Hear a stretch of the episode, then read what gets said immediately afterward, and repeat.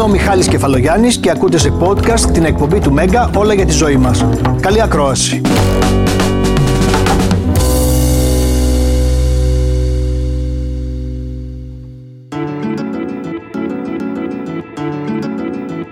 Έχουν περάσει 23 χρόνια από την χθεσινή ημέρα, 25 Νοεμβρίου, που καθιερώθηκε ως ημέρα ε, της εξάλληψης της βίας κατά των γυναικών. Η αλήθεια είναι ότι τα πράγματα αντί να γίνονται καλύτερα και να βελτιώνονται 23 χρόνια μετά, φαίνεται ότι χειροτερεύουν. Σήμερα θα δούμε ποιες μορφές παίρνει αυτή η βία και το σημαντικότερο, τι πρέπει να κάνει η γυναίκα που την υφίσταται, αλλά και το περιβάλλον που παρακολουθεί.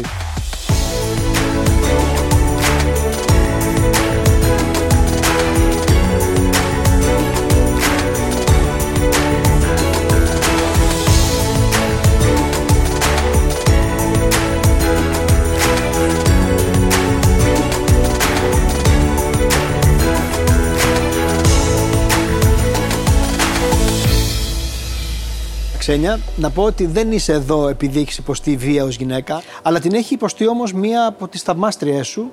Μία μέρα δέχεσαι ένα μήνυμα το οποίο σε σοκάρει και σε οδηγεί στο να κινητοποιηθείς. Τι ακριβώς είχε συμβεί; Ήταν ένα πολύ άσχημο περιστατικό, η αλήθεια είναι. Ε, πρωτόγνωρο για εμένα.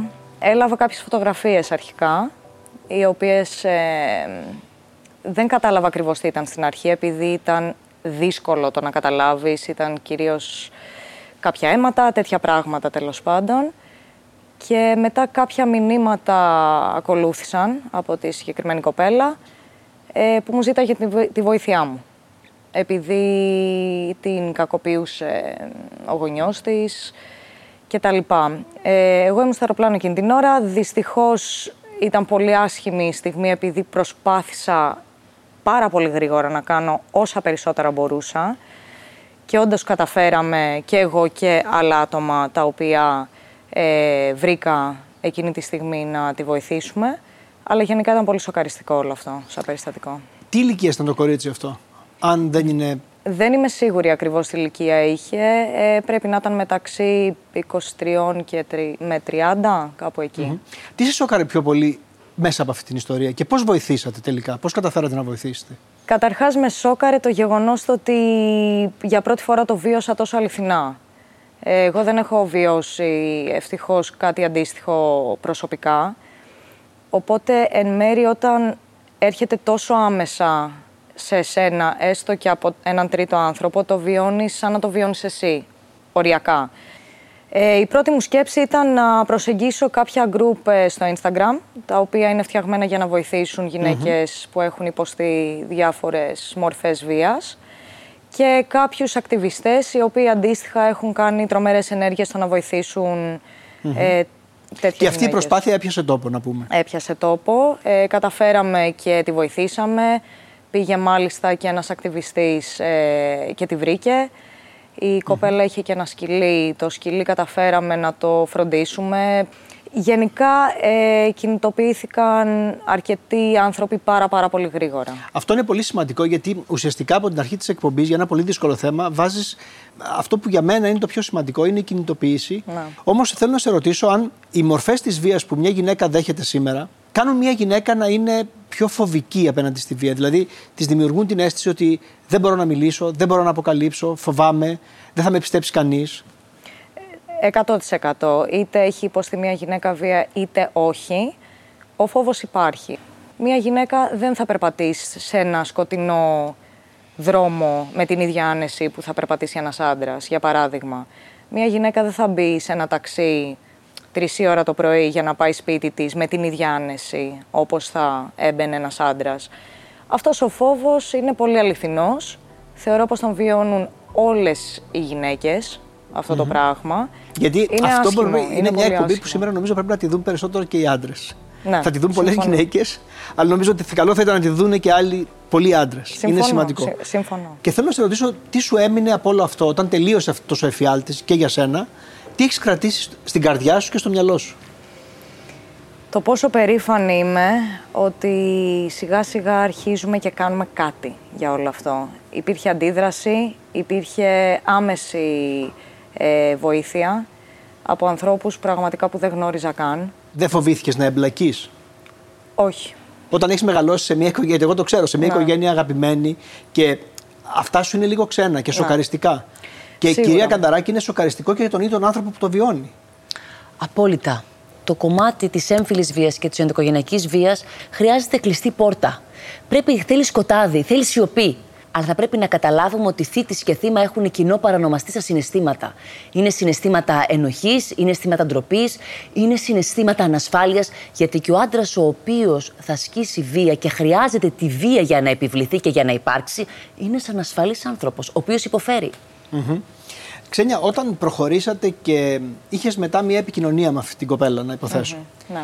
Τι σου έχει μείνει από τη συζήτησή σας, Ε, εγώ εξακολούθησα και είχα επικοινωνία με την κοπέλα, κυρίως επειδή ήθελα να σταθώ και ήθελα να βρίσκομαι εκεί και σε ψυχολογικό επίπεδο όσο μπορούσα. Και εκτιμώ πάρα πολύ το πόσο με εμπιστεύτηκε. Ε, εκτιμώ πραγματικά το ότι μπήκε στη διαδικασία να μου στείλει κάτι τέτοιο τόσο προσωπικό, τόσο τρομακτικό για την ίδια. Οι αριθμοί πάντως είναι απογοητευτικοί και μιλούν από μόνοι τους. Τι έχουμε κάνει λάθος; Μιλάμε για πολλές μορφές βίας κατά των γυναικών. Φταίνει η, κοινο, φταίει η κοινωνία, τα πρότυπα, φταίνε οι άνδρες, φταίνε οι γονείς που μεγάλωσαν λάθος παιδιά. Δηλαδή τα ερωτήματα είναι καταιγιστικά. Είναι καταιγιστικά και αγαπημένοι Μιχάλη, γνωριζόμαστε χρόνια. Ξέρετε, και τα νούμερα αυτά δεν είναι αληθινά. Διότι αν σκεφτούμε ότι ειδικά η ενδοικογενειακή βία και η έμφυλη βία είναι το έγκλημα το οποίο φτάνει λιγότερο και στα δικαστήρια και είναι αυτό το οποίο ομολογείται περισσότερο, τα νούμερα είναι ακόμα μεγαλύτερα. Και το πρώτο που θέλω να πω είναι ότι σε καμία περίπτωση δεν ψάχνουμε ένοχο. Το λέω και στην ψυχοθεραπεία αυτό. Δεν ψάχνουμε να βρούμε ποιος φταίει. Ψάχνουμε να, ψάχνουμε να δούμε τι δεν έχουμε κάνει σωστά, τι δεν έχουμε καταλάβει, πού έχει μπλοκάρει όλο αυτό και χωρίς να το καταλαβαίνουμε το επαναλαμβάνουμε. Γιατί αυτό υπάρχει από πίσω. Υπάρχει κάποια εξήγηση από τη δική σας πλευρά γι' αυτό; Θα το πω όσο πιο απλά μπορώ, αν το έβαζα σε μία πρόταση. Είναι παιδιά τα οποία δεν έχουν υπάρξει παιδιά, μιλάω και για το θήτη και για το θύμα. Δεν έχουν υπάρξει παιδιά, έχουν δηλαδή λόγω της δικής τους οικογενειακής κατάστασης, δεν έχουν πάρει την αγάπη που τους αναλογεί και τελικά δεν μεγαλώνουν ποτέ. Δηλαδή, βλέπουμε, αν δούμε δύο παιδιά και τσακώνονται μεταξύ τους, δεν θα μας τρομάξει αν ο ενα χτυπήσει τον άλλον. Βλέπουμε όμως ενήλικες που συμπεριφέρονται με εφηβικές συμπεριφορές. Δηλαδή, δεν έχουν πάρει την ευθύνη και κατ' επέκταση την εξουσία της ζωής τους. Βλέπουμε γυναίκες οι οποίες παραμένουν σε μια κατάσταση και νιώθουν ανήμπορες και βλέπουμε και άντρες που επί της ουσίας δεν είναι άντρες. Είναι μικρά αγοράκια που δεν νιώθουν καμία δυνατή ουσιαστική, ουσιαστικά σκελετό και μπαίνουν μέσα με το πιο αρχαϊκό, το πιο πρωτόγονο τρόπο να δηλώσουν την ύπαρξή τους. Ξένια, πώς ακούγονται όλα αυτά; Εγώ κάθομαι με πολύ μεγάλο ενδιαφέρον και, Ακούς, και τα το ακούω. βλέπω. Και το πετσί της κοινωνίας νομίζω είναι το πιο ουσιαστικό πράγμα το οποίο πρέπει να αντιμετωπίσουμε αυτή τη στιγμη Το πετσί της κοινωνίας. Το θέμα είναι ότι για να πάμε κάτω από το πετσί, που είναι το πιο δύσκολο αυτό, ε, χρειάζεται προσπάθεια. Και χρειάζεται συλλογική προσπάθεια. Δεν είναι μόνο. Και το λέω αυτό γιατί, όπως είπες και εσύ στην αρχή, η βία στις γυναίκες δεν είναι μόνο σωματική. Εγώ το ρώτησα αυτό, σε έχω προλάβει στο Instagram, στο κεφαλογιάννης Κατοπαύλα. Ε, Τους έδωσα τέσσερις εκδοχές. Δεν είναι σωματική, μόνο σωματική. Σχετίζεται με τα στερεότυπα του φίλου. Αφορά όλες ανεξαιρέτως τις γυναίκες και φούντωσε μέσα στην καραντίνα. Ποια πιστεύετε ότι είναι η πιο δημοφιλής απάντηση; Η πρώτη. Η Α είναι πιο. πιο Δεν είναι μόνο πασιφανής. σωματική. Είναι πιο πασιφανής. Το έχουμε Αυτή, μάθει. αυτή αυτό. είναι η δική μου απάντηση και είναι και η πιο δημοφιλής. Ε, Βέβαια και, και, και οι υπόλοιπες ισχύουν. Προφανώς ισχύουν και θέλω τα σχόλιά σας. Ε, θέλω να πω το εξής. Ξέρετε, έχουμε σταθεί πλέον και έχουμε μάθει ότι δεν είναι μόνο σωματική, είναι και η ψυχική, είναι και η λεκτική. Υπάρχουν όμως κρυφές μορφές βίας. Ξέρετε πόσο πολύ βίο είναι ένας πατέρας ο οποίος κάθεται αποστασιοποιημένος στον καναπέ άνεργος και πίνει μπυρές.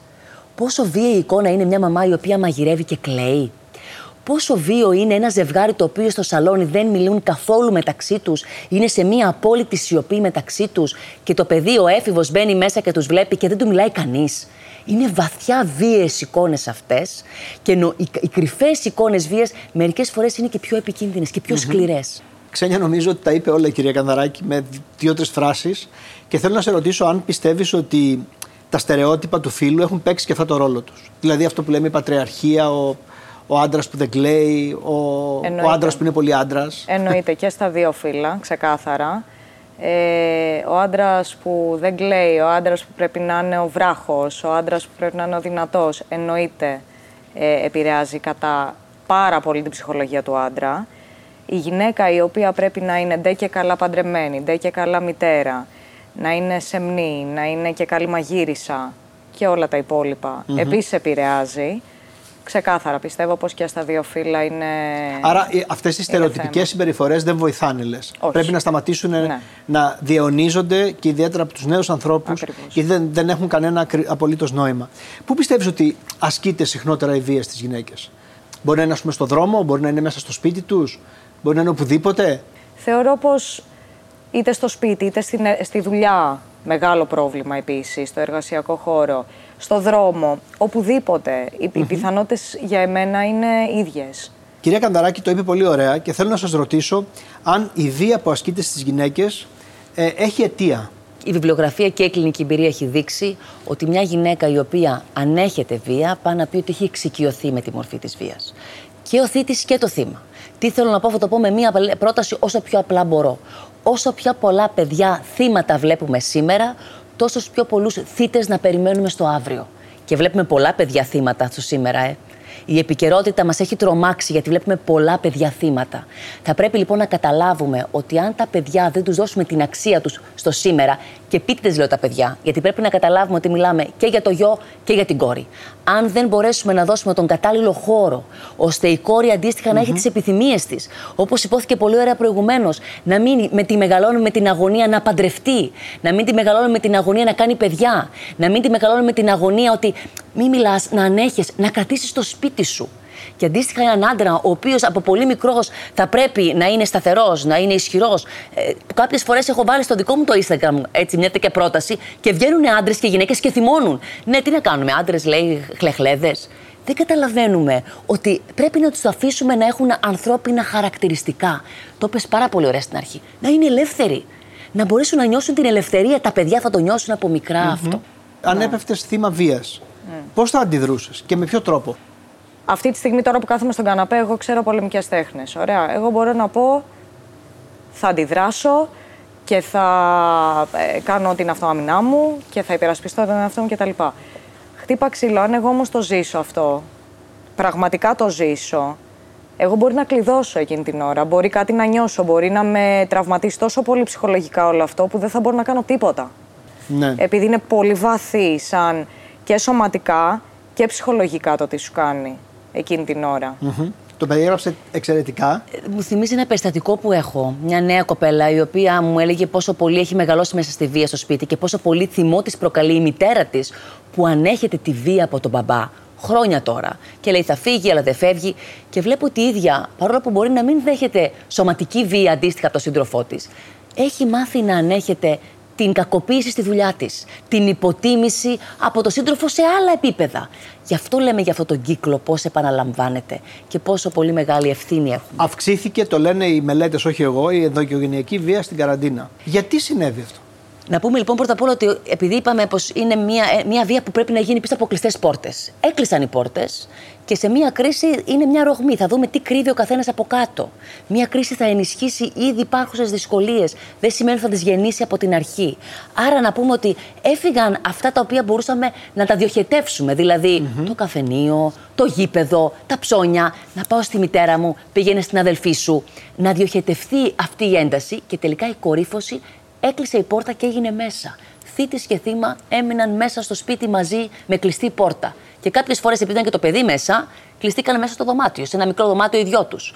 Οπότε αυτό κορυφώθηκε ακόμα περισσότερο. Mm-hmm. Πολλό δε μάλλον στην καραντίνα που μας περιόρισαν και βασικές μας ανάγκες, όπως είναι η επαφή. Ακριβώς. Υπάρχει η βοηθητική πλευρά του διαδικτύου, σκεφτόμενος τη δική σου ιστορία. Δηλαδή, κάποια κοπέλα παίρνει το θάρρος να σου στείλει φωτογραφίες της με αίματα που έχει κακοποιηθεί στο κινητό σου. Ε, στο Instagram σου για την ακρίβεια. Αυτή είναι η καλή πλευρά. Όμως υπάρχει και η σκοτεινή πλευρά όπου μπορεί να ασκείται βία στις γυναίκες, οι οποίες να μην την αντιλαμβάνονται ως βία. Το έχει αισθανθεί ποτέ αυτό προσωπικά; Βεβαίως. Ε, ναι. Εικόνες που δεν θέλω να μου έρχονται. Ε, ε, πώς να το πω τώρα. Χιδαίες εικόνες. Μία μορφή παρενόχλησης. Ε, μηνύματα τα οποία είναι όχι όμορφα μηνύματα, όχι ωραία σχόλια, σχόλια κάτω από φωτογραφίες που ενδεχομένως μπορεί να μην είναι ωραία σχόλια. Διάφορα πράγματα. Ναι. Αυτό για σένα είναι βία; Βεβαίως. Απολύτως. Είσαι ξεκάθαρης σε αυτό. Συγγνώμη που διακόπτω, απλά στην αρχή της καριέρας μου με χτύπησε τόσο έντονα όλο αυτό που δεν επέτρεπα στον εαυτό μου να διαβάζω σχόλια. με επηρέαζε τόσο πολύ ψυχολογικά αν κάποιος. Ε, να το πω τώρα έτσι λαϊκά, ναι, με ναι. κράξει. Μιλήσει άσχημα για τη δουλειά μου, μιλήσει άσχημα για εμένα, με βρήσει, χω, χωρίς να υπάρχει λόγος ιδιαίτερος, έτσι με επηρέαζε τόσο πολύ ψυχολογικά που δεν επέτρεπα στον εαυτό μου να διαβάσω τα σχόλια. Υπήρξαν μηνύματα που θεώρησες ότι έγιναν και έφτασαν να γίνουν, να ολοκληρωθούν και να σταλούν σε σένα επειδή είσαι γυναίκα; Αυτό έπαιξε σημαντικό, ρόλο, ειδικά σε κάποιου είδους μηνύματα. Ναι. Ψηφιακή μορφή της βίας. Γίνεται μεγάλη συζήτηση στο Ευρωπαϊκό Κοινοβούλιο και γίνεται μεγάλη συζήτηση γενικότερα στην Ευρώπη τους τελευταίους, τα τελευταία χρόνια. Και η ανωνυμία στο διαδίκτυο φαίνεται ότι τρομάζει αρκετές γυναίκες. Δύο, δύο σχόλια θέλω να κάνω. Το πρώτο, για να είμαστε και επτήμιε, αυτή η μορφή βίας μπορεί να έρθει και από γυναίκες προς γυναίκες. Έτσι. Δηλαδή να βγαίνει όλο αυτό το δύσκολο που μπορεί ο καθένας να κουβαλάει μέσα του, να βρει έναν τρόπο και να τον πετάξει απέναντι. Οπότε το λέω κυρίως για τους ανθρώπους που μας ακούν να ψαχτούν λίγο, να ψάξουν να δουν τι είναι αυτό που μπορεί να κουβαλάνε για να μπουν και να επιτεθούν με αυτόν τον τρόπο. Το δεύτερο όμως που είναι πολύ επικίνδυνο για τις γυναίκες που κουβεντιάζουμε σήμερα είναι η μοναξιά είναι ότι όταν πεινάει η ψυχή, νομίζουμε πως όλα τρώγονται. Και το διαδίκτυο τι δημιουργεί, δημιουργεί μια ψευδοοικιότητα. Ότι αναπτύσσουμε σχέσεις μέσα από το διαδίκτυο. Έχω θεραπευόμενες που μιλάνε μήνες, που μιλάνε χρόνια. Χρόνια ολόκληρα μετά έχουν άγνωστο. Δεν έχουν συναντήσει ποτέ. ποτέ και μου λένε ότι με καταλαβαίνει τόσο πολύ. Μπορώ και λέω τα πάντα. Ποιος, επί της ουσίας είναι τόσο εύκολο να νιώσω ότι ο άλλος με καταλαβαινει γιατί θέλω εγώ να πιστέψω ότι με καταλαβαίνει. Και μπορώ να μπω στη διαδικασία να στείλω μια φωτογραφία μου, επειδή μου τη ζήτησε κάποιος που νομίζω πως είναι οικείος και είναι ένας άγνωστος, ένας ξένος, και μετά να το μετανιώσω πολύ. Mm-hmm. Στο κεφαλογιάννη το Παύλα, εγώ ρώτησα τους φίλους μου στο Instagram και ομολογώ ότι είναι σε ένα μεγάλο ποσοστό γυναίκες και γι' αυτό μπορεί να θεωρηθεί και πάρα πολύ έγκυρη αυτή η άτυπη δημοσκόπηση ε, για την ψηφιακή διάσταση της βίας. Έχω δεχθεί στο διαδίκτυο κοροϊδευτικά σχόλια για την εμφάνισή μου. Ένα 16% που είναι σημαντικό λέει ότι έχει δεχθεί. Αυτό γιατί θεωρούμε ότι είναι βία; Βέβαια είναι βία.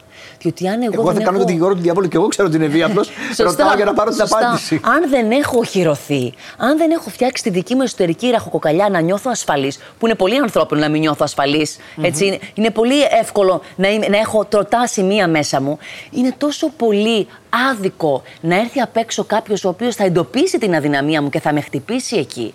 Άρα τι είναι, δεν είναι βία. Όταν δεν μπορώ να αμυνθώ, mm-hmm. όταν μπαίνω στη διαδικασία να μπαίνω σε μια θέση άμυνας. Πάντως είναι βία και όταν κάποιος σε παρακολουθεί στο διαδίκτυο. Ε, αυτό, αυτό γιατί το λες, γιατί κουράστηκε Επειδή αυτό, αυτό μου έχει τύχει. Αυτό σου έχει τύχει. Αυτό, λέγεται stalking και εγώ ρώτησα γι' αυτό. Μου έχει τύχει να με παρακολουθεί κάποιος στα μέσα κοινωνικής δικτύωσης. 31% λέει ναι. Βλέπετε ότι τα ποσοστά αμέσως αμέσως εδώ ανεβαίνουν πολύ. Να. Είναι 3 στους 10, 3 στις 10 γυναίκες, τολμώ να πω, γιατί κυρίως γυναίκες απάντησαν σε αυτό το ερωτηματολόγιο. Και τι αποκόμισε από αυτή την ιστορία; Εφοβήθηκα, δεν ήξερα σε τι βαθμό έχει φτάσει όλο αυτό, δεν ήξερα αν ξέρει που μένω, δεν ήξερα αν αυτό έχει γίνει λίγο πιο αληθινό από ότι κρύβομαι πίσω από ένα κινητό και απλά παρακολουθώ την κάθε σου κίνηση και τα λοιπά. Πώς αντέδρασες αυτό; Προσπάθησα να προσέχω γενικά. Όταν κυκλοφορούσα είχα το νου μου λίγο. Κοιτούσα μήπως βλέπω το ίδιο αυτοκίνητο σε καθημερινή βάση. Τέτοια μικροπράγματα μέχρι που σιγά σιγά Σταμάτησε. Δεν είναι και μικροπράγματα. Ουσιαστικά δεν νιώθω ελεύθερος. Ναι. Ήταν πολύ άσχημο. Αυτό έχει η βία μέσα. Όταν αρχίζω και δεν νιώθω Εδώ λοιπόν 31% λένε ναι, 69% λένε όχι. Ε, το είπα και πριν ότι τα ποσοστά είναι ήδη πιο αυξημένα. Έχω δεχθεί προσβλητικά σχόλια μηνύματα μόνο και μόνο επειδή είμαι γυναίκα. Λοιπόν, θα αποκαλύψω τα ποσοστά εδώ γιατί και εδώ 3 στις 10 περίπου λένε αυτό το πράγμα. Μόνο και μόνο επειδή είμαι γυναίκα έχω δεχθεί σχόλια. Καλά, αυτό φαντάζομαι το βλέπουμε καθημερινά και στους δρόμους. Οδηγείς. Ναι. Και το χειρότερο είναι πως δεν, δεν μπορείς να μην σκέφτεσαι το γεγονός ότι α, αν ήμουν άντρας δεν μου μίλαγε έτσι. Ούτε θα έβγαινες από το αυτοκίνητο με τέτοιο τσαμπουκά και καλά να μου χτυπήσεις το παράθυρο. Και σκεφτόμαστε, αυτοί οι άντρες που θα κάνουν αυτό το σχόλιο, πώς μπορούν να συμπεριφέρονται στις γυναίκες του σπιτιού τους, πώς μπορούν να συμπεριφέρονται στην κόρη τους, πώς μπορούν να συμπεριφέρονται στη, στη γυναίκα τους, πόσο απαξιωτικοί και υποτιμητικοί θα είναι μέσα στο ίδιο τους το σπίτι. Θυμάμαι κάποια στιγμή κάποιος μου είχε μιλήσει πολύ άσχημα. Ήμουν φοιτήτρια τότε. Μου είχε μιλήσει πολύ άσχημα ενώ οδηγούσα και μου είχε βγει τόσο αυθόρμητα να του πω: δεν θα, του, του είπα, Δεν θα ήθελα να είμαι ούτε η κόρη σου ούτε η γυναίκα σου. Και τον είδα ότι με κοίταξε, ε, σοκαρίστηκε. Νομίζω πως δυσκολεύτηκε πάρα πολύ.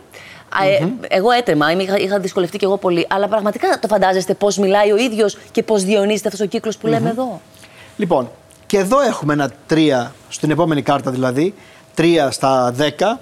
Ε, χωρίς να ζητήσω έχω δεχθεί εικόνες σεξουαλικού περιεχομένου. Αυτό λέγεται cyber flashing και είναι ανεπιθύμητη αλληλογραφία ουσιαστικά σεξουαλικών εικόνων κάποιου ανθρώπου ο οποίος προσπαθεί με αυτόν τον τρόπο να προσεγγίσει μια γυναίκα ενδεχομένως. Ε, αυτό το έχεις βιώσει και αυτό. Ναι. Το είπες κομψά στην αρχή, αλλά εγώ το, το διέγνωσα. Ναι. Το εκεί έχω εκεί πώς, βιώσει. αντε, πώς αντιδράς, μπλοκάρεις τον Ε, άλλον; Εντάξει, είναι, είναι, ε, πρα- σε αειδιάζει. Πραγμα- εμένα τουλάχιστον με αειδιάζει. Για αρχή δεν καταλαβαίνω το λόγο. Τι αποσκοπούν; Δηλαδή, ότι τι, θα αντιδράσω θετικά; Υπάρχει ένα στο εκατομμύριο περίπτωση μια γυναίκα να αντιδράσει θετικά όταν δεν έχει ζητήσει κάτι τέτοιο; Δεν ξέρω. Εγώ με βάση τη λογική μου, μία αντίδραση υπάρχει. Να μην μου αρέσει και να με προσβάλλει. Προσβολή δεν είναι κάτι που δεχόμαστε. Προσβολή είναι κάποιος ο οποίος κάτι κάνει. Άρα ο ίδιος πρέπει να νιώθει προσβολή και ντροπή. Απλά εδώ σε αυτές τις περιπτώσεις, πραγματικά το λέω, ε, πρέπει να υπάρχει από πίσω μία διαστροφή για να φτάσω σε αυτό το σημείο. Και μπορεί να είναι και πολύ πιο επικίνδυνη. Πάλι θα μιλήσω για την επικαιρότητα. Πάντως το κάνει πολλοί κόσμος και αν κρίνουμε από αυτά τα ποσοστά είναι Είναι τρομακτικό. Ναι. Είναι τρομακτικό το τι γίνεται πίσω από μια κλειστή πόρτα και τι σκοτάδια κουβαλάει ο καθένας πίσω μέσα. από μια α, ανοιχτή οθόνη, έχω να πω Σωστό, εγώ ακόμα καλύτερα. πιο σωστά. Και όχι κλειστή πόρτα. Σωστά. Ευτυχώς η επόμενη ερώτηση, που ήταν πολύ δύσκολη, δεν έχει πολλά ναι. Χωρίς τη συγκατάθεσή μου έχουν κοινοποιηθεί στο διαδίκτυο προσωπικές μου πληροφορίες. Είναι μόλις 7%. Λέγεται doxing αυτό, αλλά δεν είναι και λίγο. Σε ένα ερωτηματολόγιο, ας πούμε, που απαντάνε 7.000 Μπορεί άνθρωποι, να μην το κυρίως ξέρουν γυναίκες, καν. Πιστεύω πως το ποσοστό είναι πολύ μεγαλύτερο και δεν το γνωρίζουν καν. Δεν γνωρίζουν καν οι γυναίκες ότι έχουν δημοσιοποιηθεί προσωπικά τους δεδομένα στο διαδίκτυο. Πολλές φορές, ξένια, η λεκτική κακοποίηση ή η ψυχολογική πίεση, όπως είπε η Άννα στην αρχή, γιατί αυτό είπε, ότι είναι πίεση και ότι είναι κακοποίηση κι αυτό, ε, μπορεί να είναι κάτι που μία γυναίκα, λόγω των στερεότυπων, πώς μεγάλωσε με την οικογένειά της, να μην το αντιλαμβάνεται ως κάτι που είναι βία. Ή πάντα πιστεύεις ότι μία γυναίκα το αντιλαμβάνεται και απλώς κάνει πολλές φορές ότι δεν το βλέπει; Όχι, πιστεύω πως υπάρχουν πάρα πολλές περιπτώσεις που δεν το αντιλαμβάνεται μια γυναίκα. Μου έχει τύχει και εμένα. Μου έχει τύχει να είμαι σε ένα περιβάλλον, να συζητάω για δουλειά. Εκείνη την ώρα να μου μιλήσει ο άλλος με έναν τρόπο τύπου παρενόχληση ή υποτιμητικά. Εγώ επειδή είμαι στα πλαίσια της ευγένειας εκείνη την ώρα προσπαθώ να σκεφτώ πιο καλά για τον άλλο, να μην το αντιλαμβάνομαι και μετά όταν είμαι σπίτι μου Σε μια και το δεύτερη σκέψη, σκέφτομαι, λέω πώς τον άφησα να μου πει πώς αυτό το τον άφησα πράγμα; να μου μιλήσει έτσι και για ποιο λόγο δεν το αισθάνθηκα εκείνη την ώρα και και και. Εγώ πιστεύω πως είναι πολύ εύκολο γενικά να μην το συνειδητοποιήσει εκείνη την ώρα, δυστυχώς. Δεν είμαι σίγουρη, εσείς είστε ειδικός, οπότε μπορεί να υπάρχει μια απάντηση για ποιο λόγο δεν το συνειδητοποιούμε. Ίσως επειδή είναι, δεν είναι τόσο βαρβά, τόσο είναι, Είναι η... πολύ εκπαιδευμένοι και οι θήτες. Είναι πολύ εκπαιδευμένοι στον τρόπο που θα κάνουν. Έχουν ένα θράσος, μια θρα... είναι θρασίδηλοι. Ο τρόπος που θα το φέρουν είναι πλέον τόσο εξοικειωμένοι να μιλούν με αυτόν τον τρόπο που θα μου χρειαστεί αρκετός χρόνος και εμένα που, να σε το κάνουν, καταλάβω. που σε κάνουν να το πιστεύεις ότι είναι το λογικό αυτό. Δεν το καταλαβαίνω Και και είναι πολλές φορέ τεχνική. και πολλές φορές σε βγάζουν και τρελή ή τρελό. Ναι. Δηλαδή το λέω αυτό γιατί θα έχετε ακούσει τον όρο gaslighting. Gaslighting. Το συζητάνε όλοι τώρα πια.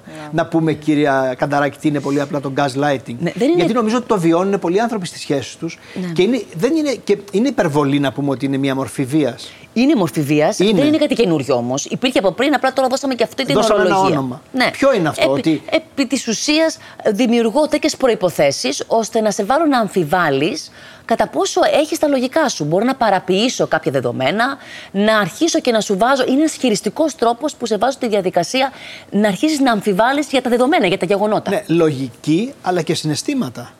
Δηλαδή, μπορεί κάποιος να, να σε βάλει στο, στο trip να σκεφτεί ότι δεν αισθάνομαι έτσι για αυτόν τον άνθρωπο. Για να μου το λέει.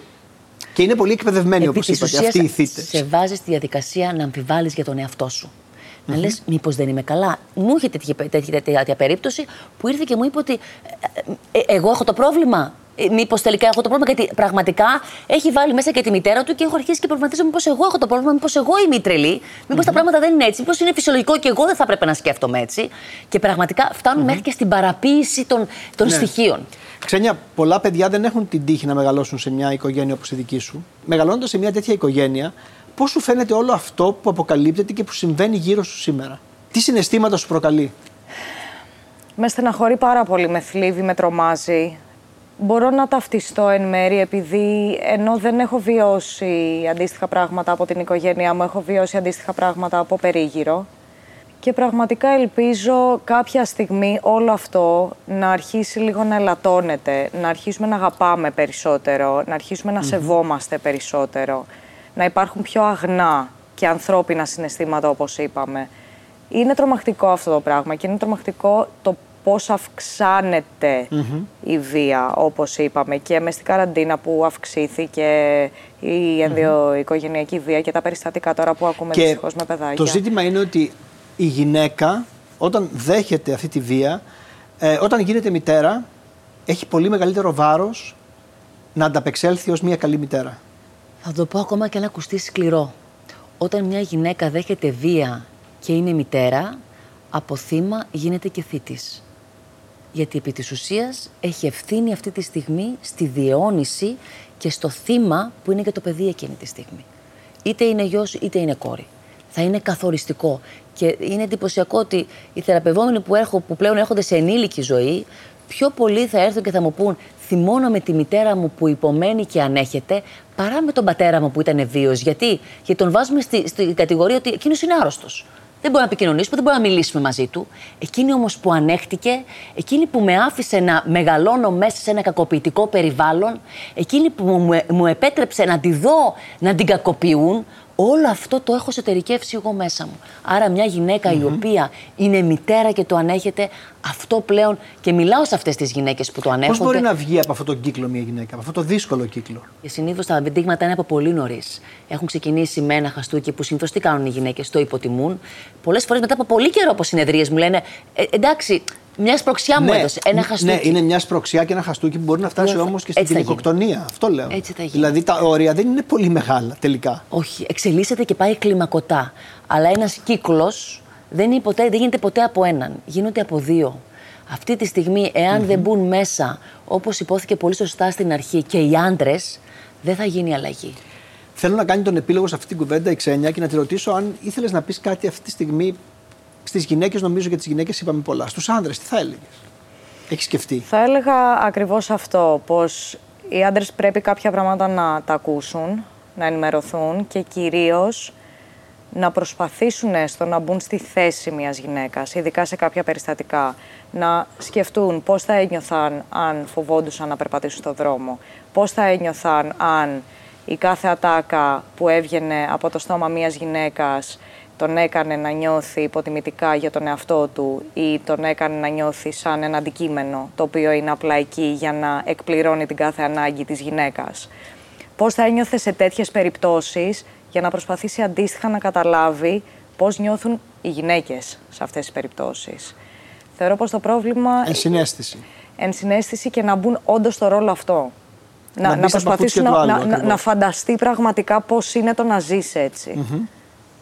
Εγώ αυτό θα έλεγα. Όχι, είναι εξαιρετικό. Ευχαριστώ πολύ, κυρία Κανδαράκη. Ένα θέμα το οποίο είναι ανεξάντλητο, αλλά κάναμε μια καλή αρχή νομίζω σήμερα και είπαμε αρκετά πράγματα τα οποία καλό είναι να λέγονται ευθέως. Ξένια, θα μείνεις μαζί μας. Θα μιλήσουμε για ένα θέμα που απασχολεί όλους λίγος πολύ. Είναι η λιαριγκίτιδα και η φαριγκίτιδα, που είναι πολύ σημαντική και στη δική σου δουλειά. Πάρα πολύ. Είναι μεγάλο μου θέμα πάντως αυτό, Ξένια. Να θέλω να γράψω, ας πούμε, εκπομπή και να έρθω εδώ και να μπορώ να μιλήσω. Mm. Μου έχει συμβεί μια φορά. Θέλω να την ξεχάσω. Φαντάζομαι σου έχει συμβεί και στο ραδιόφωνο. Ε, μου έχει συμβεί και ήταν πάρα πολύ άσχημο. Ήμουν όλο τον Ιούλιο φέτος με αντιβίωση επειδή είχα φαρικίτιδα, είχα καθημερινή εκπομπή και έχω στο ραδιόφωνο και δεν είχα φωνή. Α, ωραία. Και δεν είχα φωνή, κυριολεκτικά. Λοιπόν, δεν είμαστε μόνο εμείς που ανησυχούμε για τη φωνή μας, ε, κύριε Παλιά. Καλώς ήρθατε. Είστε χειρουργός ορειλά. Είναι όλος ο κόσμος που, που παθαίνει λαριγκίτιδα και φαρικίτιδα. Καταρχάς, να πούμε ότι δεν χάνουμε και στη λαριγκίτιδα τη φωνή και στη φαρικίτιδα, σωστά; Σωστά. Σωστά. Αυτή είναι και η μεγάλη διαφορά τους. Ακριβώς. Ακριβώς. Ό,τι έχει να κάνει με τη φώνηση σχετίζεται με τη λαριγκίτιδα. Αντίθετα, ο πονόλεμος, ε, η τραχυλική διόγκωση, οι λεμφαδένες, πρισμένοι λεμφαδένες στο λαιμό, πυρετός, κακουχία, συμπτώματα γενικότερα, είναι μέρος μιας φαρικίτιδας ή μιας ιογενούς λίμωξης των Αυτές που τελειώνουν σε ήτιδα και οι δύο, τι σημαίνει, ότι είναι φλεγμονές, ότι, είναι, ότι θέλουν αντιβίωση πάντα; Γιατί το άκουσα που είπε ότι ε, η ξένη ότι έπαιρνε αντιβίωση σχεδόν. Άρα, μήπως δεν είχα φαρικίτιδα και είχα λαριγκίτιδα; Επειδή εγώ έχασα τη φωνή μου. Ε, δεν η, είχα. η, η διαφοροποίηση είναι ακριβώς αυτό που είπατε, ότι υπήρξε... Ε, Απώλεια φωνής. Απώλεια φωνής, δυσφωνία, βράγχος φωνής, το βράχνιασμα που λένε. Όταν εμπλέκονται ο λάριγκας, άρα οι φωνητικές χορδές, επηρεάζεται η φώνηση. Το πιο ενοχλητικό για σένα, μια που μας αποκάλυψε ότι είχες αυτό το πρόβλημα το καλοκαίρι, ποιο ήταν. Η φωνή ήταν όλο το υπόλοιπο. Όλο, όλο ήταν ένα δράμα. Καταρχάς, εγώ δούλευα και σε μαγαζιά, ήμουν σε περιοδία. Έπαιζα μουσική τέλος πάντων σε μαγαζια και είχα πυρετό. Δεν είχα κορονοϊό, τίποτα από όλα αυτά, οπότε πήγαινα στα live μου με πυρετό, χωρίς φωνή, με πόνο και στο στήθος και στο λαιμό. Κάντε μου μια διάγνωση τι είχα. Λοιπόν, Επειδή εγώ απλά να έπαιρνα ρωτήσω κάτι. αντιβίωση. Έχει περιγράψει τέλεια τα συμπτώματα της λαριγκίτιδα ή της φαρικίτιδας, ή και οι δύο έχουν τα ίδια κοινά συμπτώματα; Και με πυρετό. Πολλές φορές, επειδή όλα βρίσκονται ανατομικά πάρα πολύ κοντά, μπορεί να ξεκινήσει σαν λαριγκίτιδα και τελικά να Εξελιχθεί έχουμε, σε- να εξελιχθεί, να έχουμε γενικευμένα συμπτώματα. Όπως και το αντίθετο, από τη φαρικίτιδα μπορεί να προκύψει και λαριγκίτιδα. Πότε κάποιος πρέπει να ανησυχήσει και να πάει στο γιατρό; Το κομμάτι της αλλίωσης της φωνής, αυτό πρέπει... Το πρώτο συ- σημάδι είναι αυτό. το πρώτο σημάδι, πρέπει να το δει ο γιατρος Είναι μια ειδική εξέταση η οποία πραγματοποιείται ενδοσκοπικά στην πραγματικότητα με το λαριγκοσκόπιο, εύκαμπτο ή άκαμπτο δεν έχει σημασία. Είναι πολύ σημαντικό επειδή στη λαριγκίτιδα συγκεκριμένα δημιουργείται είδημα στις φωνητικές χορδές, άρα μικραίνει και ο χώρος όπου περνάει ο αέρας για τα πνευμόνια μας, έτσι.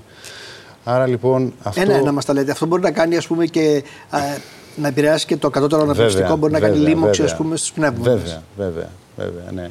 Άρα θέλουν προσοχή αυτά να κρατήσουμε και θέλουν αντιμετώπιση από την αρχή τους. Ναι. Εσύ είπες πήρες αντιβίωση, φαντάζομαι με συμβουλή γιατρού, με, συμβουλή και γιατρού, όλα αυτά ναι, ναι, και ναι. συνταγή και τα. Απλά εμένα με χτύπησε σε διάφορα σημεία. Εγώ είχα και λαιμό και στήθος και πυρετό. Μετά στην πορεία είχα Και μου κάνει ηχμορίτιδα. εντύπωση που, κρά... που κράτησε τόσο πολύ, λες ένα μήνα. Ένα μήνα. Μήπως Ε, δε- έκανε επιπλοκή εδώ. Βέβαια δεν σταμάταγα κιόλας. Δεν δούλευα. Εγώ Δούλευες σταθερά. συνέχεια. Εγώ δεν ξεκουράστηκα. Ενώ τι καθόλου. πρέπει να κάνουμε, να ξεκουραζόμαστε ακόμα και σε αυτές τις απλές καταστάσεις εντός εισαγωγικών; Η, η ενυδάτωση και η ξεκούραση είναι πάρα πολύ σημαντικά πράγματα και στις φαρικίτιδες και στις λαριγκίτιδες. Και δεν Απλά έκανα κανένα από εκεί τα και δύο. πέρα, ανάλογα με τη διάγνωση που έχεις, αν είναι βακ- και την αιτιολογία, δηλαδή αν είναι βακτηριακή ή ογενής, ανάλογα με τα φάρμακα που θα πάρει, θα δούμε και πώς θα Το κρατήσει και ερώτημα ποια είναι όργανα τι, τι εμπλέκονται. φάρμακα παίρνουμε και πώς μπορούν να μας βοηθήσουν. Είναι μόνο η αντιβίωση, ας πούμε, ή δεν είναι πάντα η αντιβίωση; Όχι, ίσα ίσα που αν είναι ιογενής, ε, εγώ διαφωνώ στη χορήγηση αντιβιωτικού σκευάσματος προσωπικά.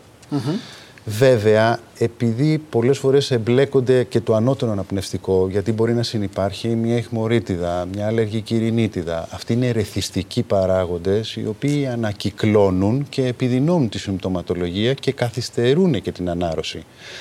Εκεί, αν υπάρξει μια επιλήμωξη από κάποιο βακτήριο, δεν είναι εύκολο να το γνωρίζεις. Πρέπει να πάρει Πρέπει να αντιβίωση. πάρεις προφυλακτικά Ναι, αντιβίωση. Πρέπει να πάρει αντιβίωση ο ασθενής, βέβαια. Δεν πρέπει να τρομάζουμε για τον κόσμο, απλώς να Όχι. ξέρουμε ποια είναι τα καμπανάκια και πώς αντιμετωπίζετε. Σας ευχαριστώ πάρα πολύ. Ιδιαίτερα σε ευχαριστώ, Ξένια, και για το σας πρώτο μέρος ευχαριστώ. της κουβέντας. Εγώ σας ευχαριστώ. Ήσουν πολύ ξεκάθαρη και πολύ απλή.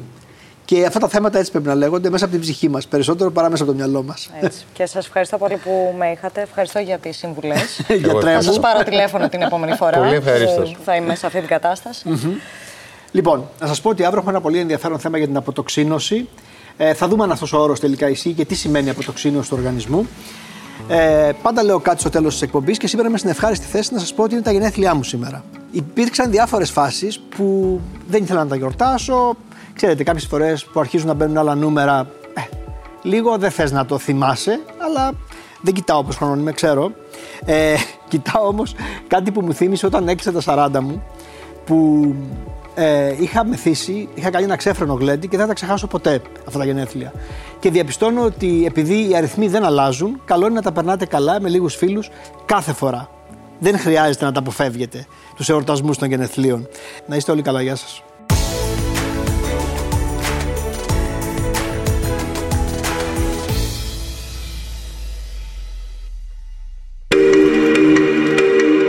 Alter Ego Media. Podcast.